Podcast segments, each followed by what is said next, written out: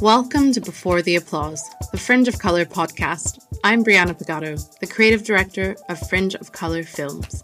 Edinburgh based Fringe of Colour was set up in 2018 by our founder and technical director, Jess Brough, to support Black and people of colour creatives through the August festivals.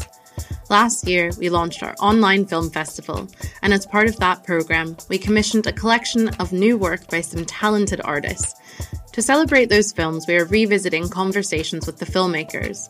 In the podcast, we delve into the creators' intentions, creative processes, and what it meant to be part of our festival.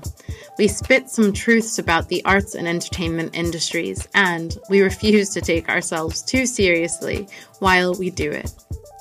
In the first of two specials, we journey through some of the themes which have threaded through the Fringe of Colour Films Festival. Exploration surrounding stories of lived experience through humour, queerness, sexual and gender expression, as well as identities of people of colour and blackness globally, are some of the core aspects and inspirations for our creators. The work they create from these various themes is astounding and continues to show how immeasurable the imagination is. These artists haven't had the opportunity to make films, or even attempt to. This festival exists because of the artists. If it wasn't for them making this work, we wouldn't be here, and it's so important for us to have this platform to honour them and their existence.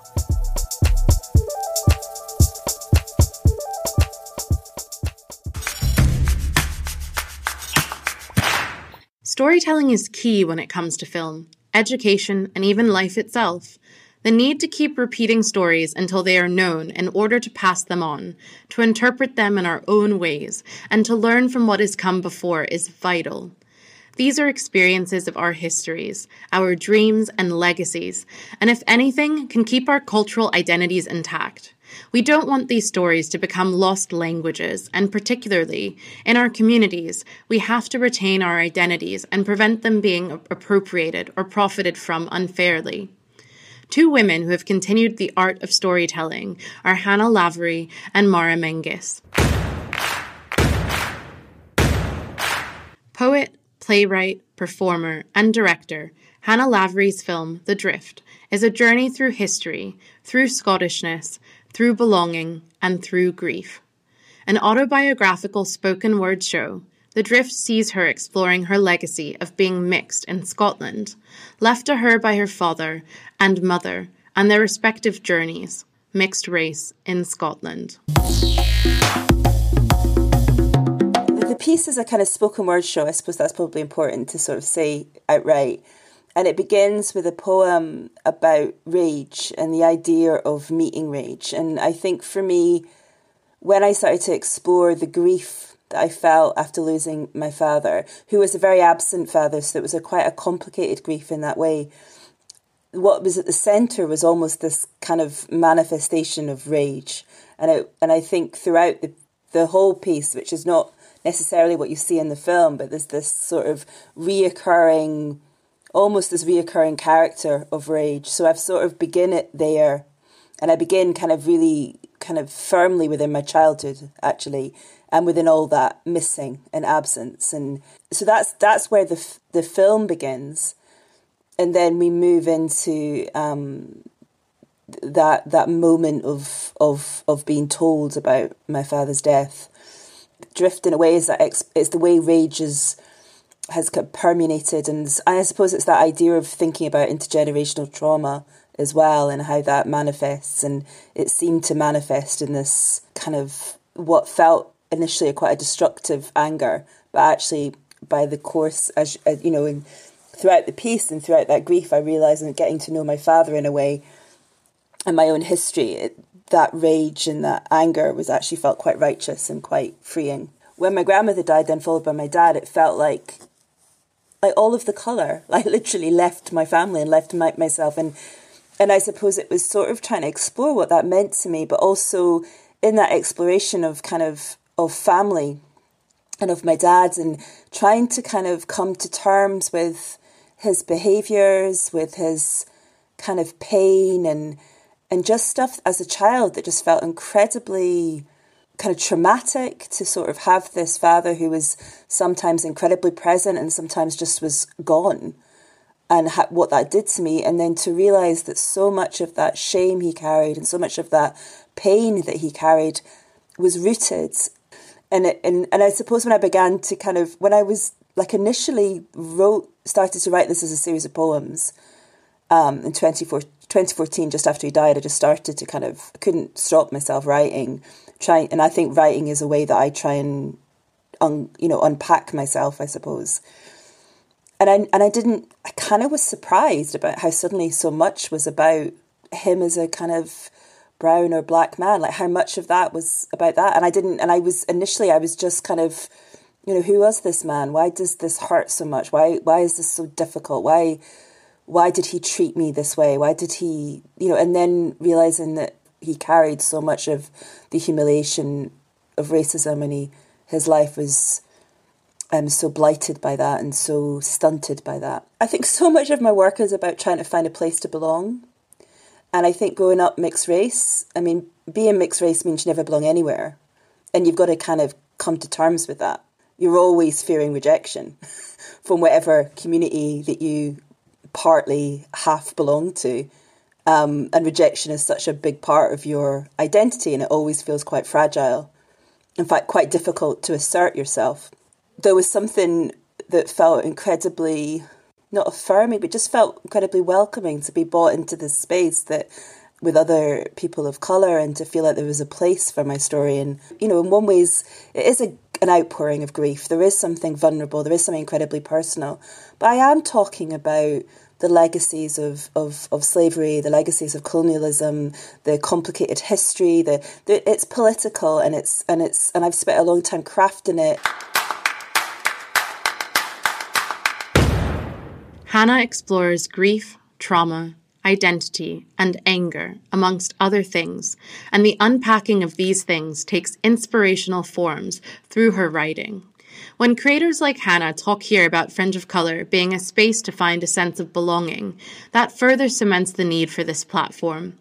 Whilst she talks openly about being mixed race and finding it hard to constantly navigate her identity in various cultures, the bigger picture is that through her writing and openness, she has opened a space for many others to explore the in between of identity.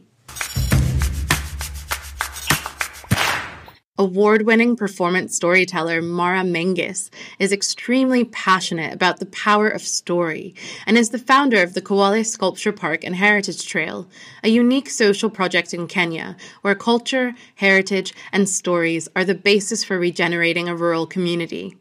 Her film Consequence sees Leiris, a young woman fleeing a plantation who is wondering whether she has made the right decision. She is herself, then told a story that chimes with the themes of choices and their consequences.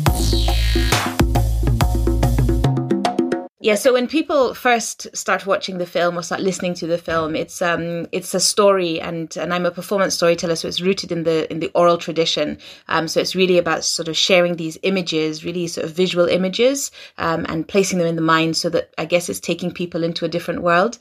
And it's the story of a woman, um, and this woman realizes that she actually has to make a decision, um, and sometimes these decisions that we that we all make every single day, they you know sometimes we're not not sure if they're the right decision or the wrong decision, but whatever the decision we've made, we have to live with the consequences of it. Um, and so it's really about this woman who decides that her life is not going in the direction that it needs to go. And so she decides to change. She goes from survival mode into living mode.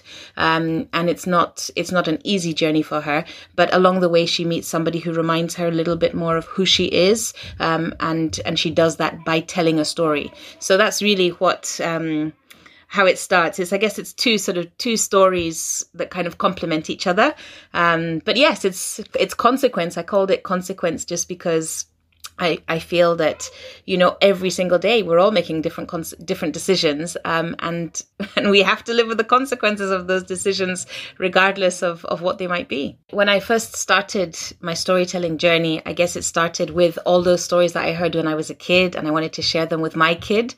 Um, and and I, think one of one of the real privileges of being a storyteller is that you actually understand how stories impact people on a much deeper level. It's not just about entertaining. It's not just about oh here's a way to pass um, time together. Um, they're actually a really important part of our humanity and a really important part of of connecting us with who we are and who we come from and and um, you know the sorts of people that we can be and and we often and I often find that when we're when we tell these stories you know they they connect us with different people regardless of uh, cultural social whatever kind of backgrounds because they're you know the human experience we all have the same emotions and we all going through our different trials and tribulations and we all feel alone and we all feel desperate and we've all been hurt and we've all made terrible decisions. Um, and we've also had the good side. So these stories really um, they connect us on such a on such a deep level.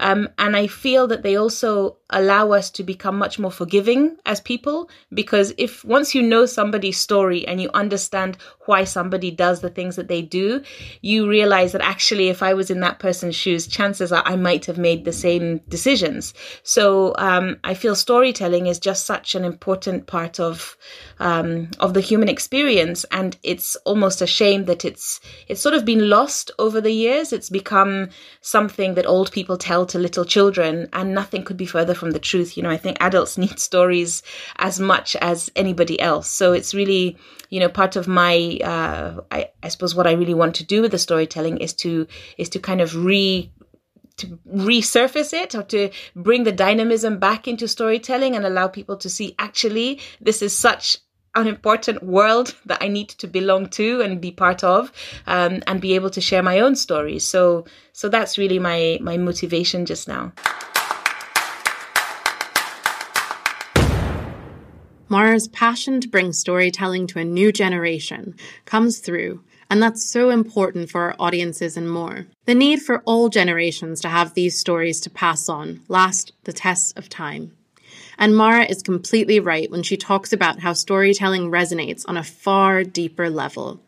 We as humans all feel love, pain, sadness, grief, shame, pride, and other emotions, by sharing our stories in all their diverse and wonderful forms, we can hopefully help engage across cultures and start to understand one another. Through continuing to weave storytelling through our cultural programs, we can continue to push diversity and narratives that are not only inspiring, but ones that can change how we connect with one another. People, communities, and societies have thousands of stories, but these also have facts that can explain actions and behaviors. It's more important than ever that we support people creating the spaces to do this. Comedy can be used as an armor by many when it comes to the more serious aspects of life, but it can also open up conversations. It can make people lower their guard, soften stigma, and momentarily remove judgment. With subjects like race, comedians, both grassroots and high profile, have been using comedy for decades to continue the conversation. There's an unspoken bond when you laugh about something that may be considered taboo, and if you can laugh in the face of adversity, it can show a certain strength of character. But sometimes we just need to laugh. There's an art when it comes to not crossing certain lines, when it comes to comedy, and two people who are adept at that are Nish Kumar and Athena Kugblenu. British stand up comedian and radio presenter Nish Kumar is no stranger to the main stage. He's hosted BBC Two's The MASH Report, BBC Radio 4 Extra's topical comedy show Newsjack, the Comedy Central series Joel and Nish vs. the World, and much more. In Trouserless Conversation, sees Kumar engage in an illuminating and insightful set of interviews with Sanjeev Bhaskar of Goodness Gracious Me, Desiree Burch of Too Hot to Handle, and Rose Matafeo of Horn Dog. Kumar and his interviewees speak on craft and their personal journeys in intimate and hilarious conversations. I thought it would be interesting to share how artists of color, like their story of how they got into whatever it is that they were, whatever bit of uh, comedy they'd ended up getting into. And so I just uh, started phoning around. And to be fair, everybody was very enthusiastic by the enthused by the idea of it. Um, and so I conducted these conversations, which basically it transpired in one of the conversations that I was not wearing trousers because it's a pandemic. And I don't think I should have to explain myself to anyone. But it sort of transpired quite quickly that I was not wearing trousers. And so that as an idea for a film, it felt like a very strong concept, um, a, a, way of uh, hooking in what we were talking about. It was out of a desire that I had to share some stories of people who you might see on the television who are incredibly successful and how they got into whichever bit of comedy they got into. And the title itself came from the fact that I don't think any of my trousers fit with fit me anymore. The first person I interviewed was Sanjeev Bhaskar, uh, who is a, a friend, but is also somebody who I looked up to my entire adult life, really. I think we talked about this in the film, but I saw Goodness Gracious Me on television when I was about 11 years old. And then I saw them live at the Hackney Empire, which is the first live comedy show I ever went to see when I was about 13 years old. Goodness Gracious Me was, I don't even know, like 1977 punk Sex Pistols year zero for British Asian co- comedy fans. You know, I'd grown up watching comedy. I didn't know that people who looked like me ever did it. And then not only were they doing it, but they were doing it in this really assertive way. And they had a real, you know, I, I think at the time we didn't understand the ramifications of the show being called Goodness Gracious Me. You know, and the the idea that Peter Sellers had done these movies in the 70s where he was playing an Indian guy, and you know he had a sort of, I mean, a real sheen of brown face paint in some films that have, let's be honest, not aged well. I, guess I had no idea. For my parents watching it, it must have felt incredibly uh, empowering because they had taken the title from that, and they'd even taken one of the songs from that and had Nitin Sawhney sort of do a kind of Bhangra remix of it. And so, right from the beginning, the statement was being made that this was uh, Asians taking control of why people were laughing. So, if you knew all of that, it did all of that. But if you didn't know all of that, it still did all of that programming on you by the content of the sketches and the tone of the and the tone of the comedy. And so I just selfishly really wanted to talk to him about his career. I, I you know, I, I assembled bits and fragments from reading different interviews and from talking to him over these because then I actually my one of my first jobs in TV was writing for the reboot of the Kumars uh, in I think 2013. And so I've worked for Sanj and Meera a little bit, and I know them both a little bit. And I was just I was really curious to just speak to him and see how and, and you know the shape of his career is so interesting you know and now there's a whole generation of people that know him from like quite a serious ITV drama about people getting murdered you know like eh, there's a, there's a whole group of people now that know him from Unforgotten and so I was really interested in the arc of of that career and uh, and also I really wanted to know about how they got started because you know the the mid 90s was a very different cultural environment, largely because of what they subsequently achieved. Things moved on and changed by the time I started.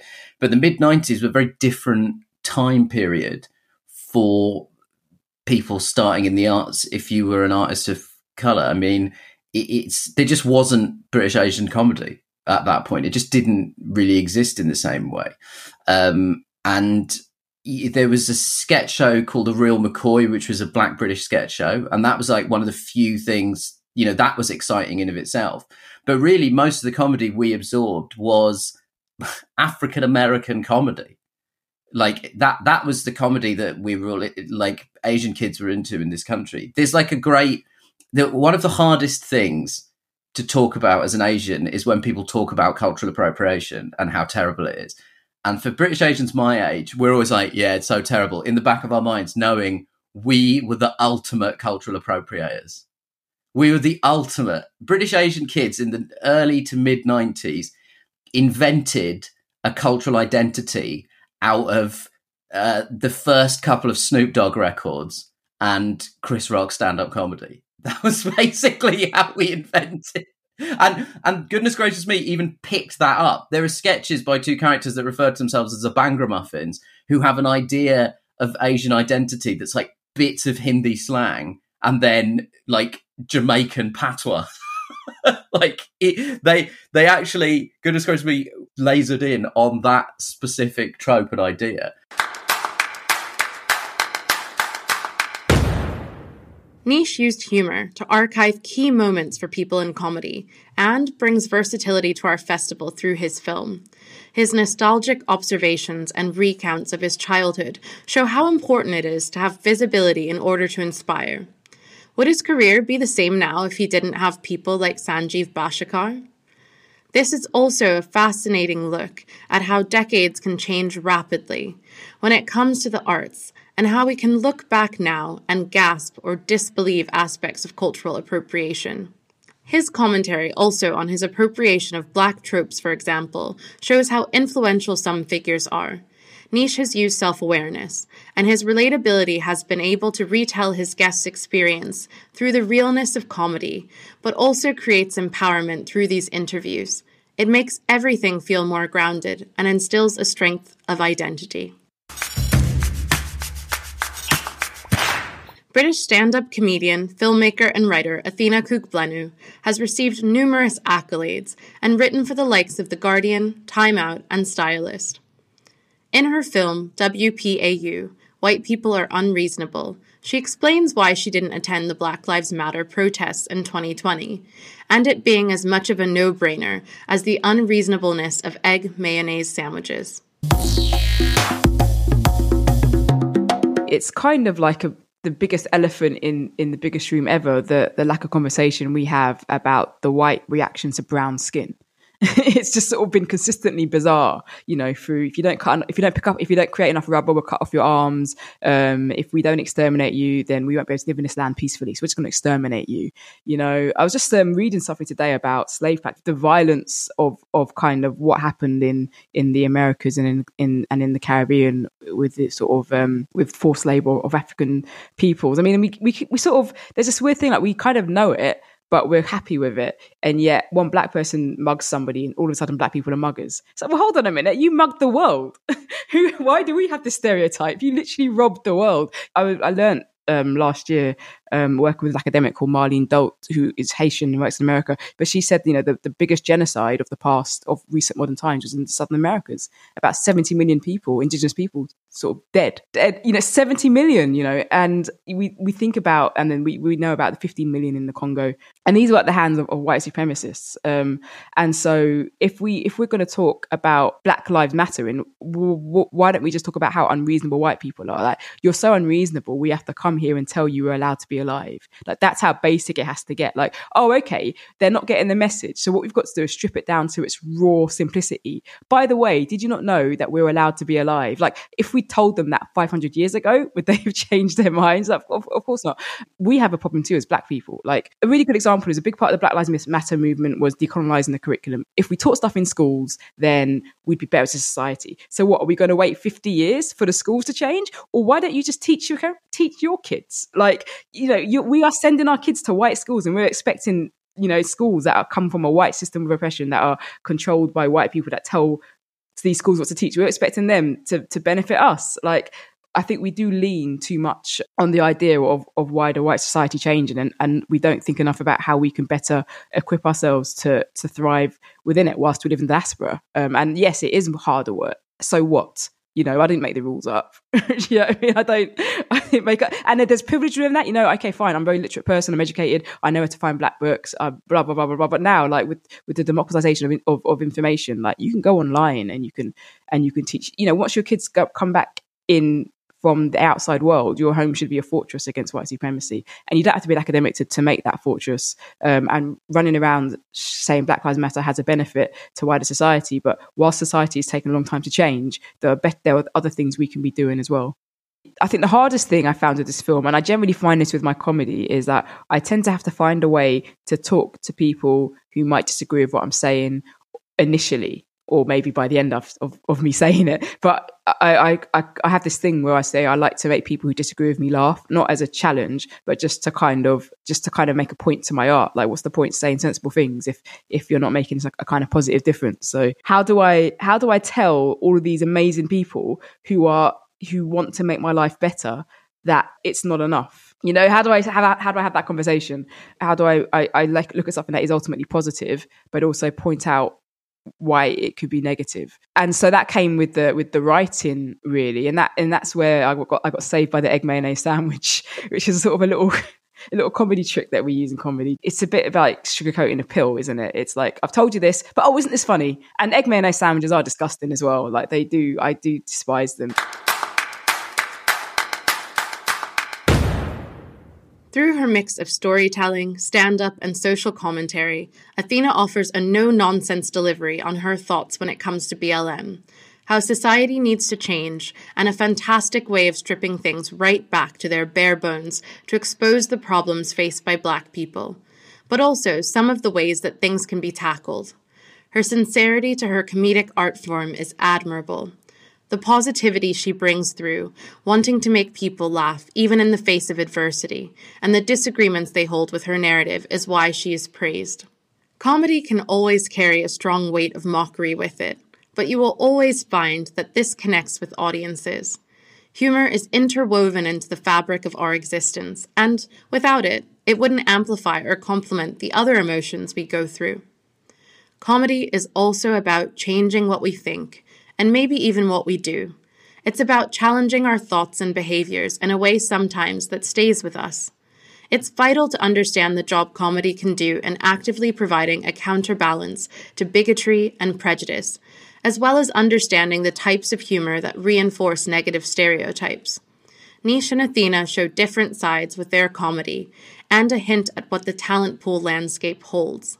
Again, it's why Fringe of Color is vital and it's why it's so important for these voices to be amplified. Through this, we hope to explore the process of transitions, in betweens, and the grey area of life through art. We are on a journey with our filmmakers and writers as they help us to capture, to reimagine, and to envision our collective future. Fringe of Colour Films was born out of a concern for Black artists and artists of colour being left behind during the global pandemic that has changed the shape of the art world, potentially irreversibly. Our festival continues to change shape and form depending on the needs of our artists. This is more important than ever before. Fringe of Colour Films is running online from the 1st to the 15th of August, but these podcasts will be available indefinitely. You can find more information at fringeofcolour.co.uk. This podcast has been presented and produced by me, Brianna Pagato, produced and edited by Helena Rafai. Audio descriptions are by Mackenzie Woodyard, and music by Caleb Azuma Nelson. Thanks again for joining us for Before the Applause.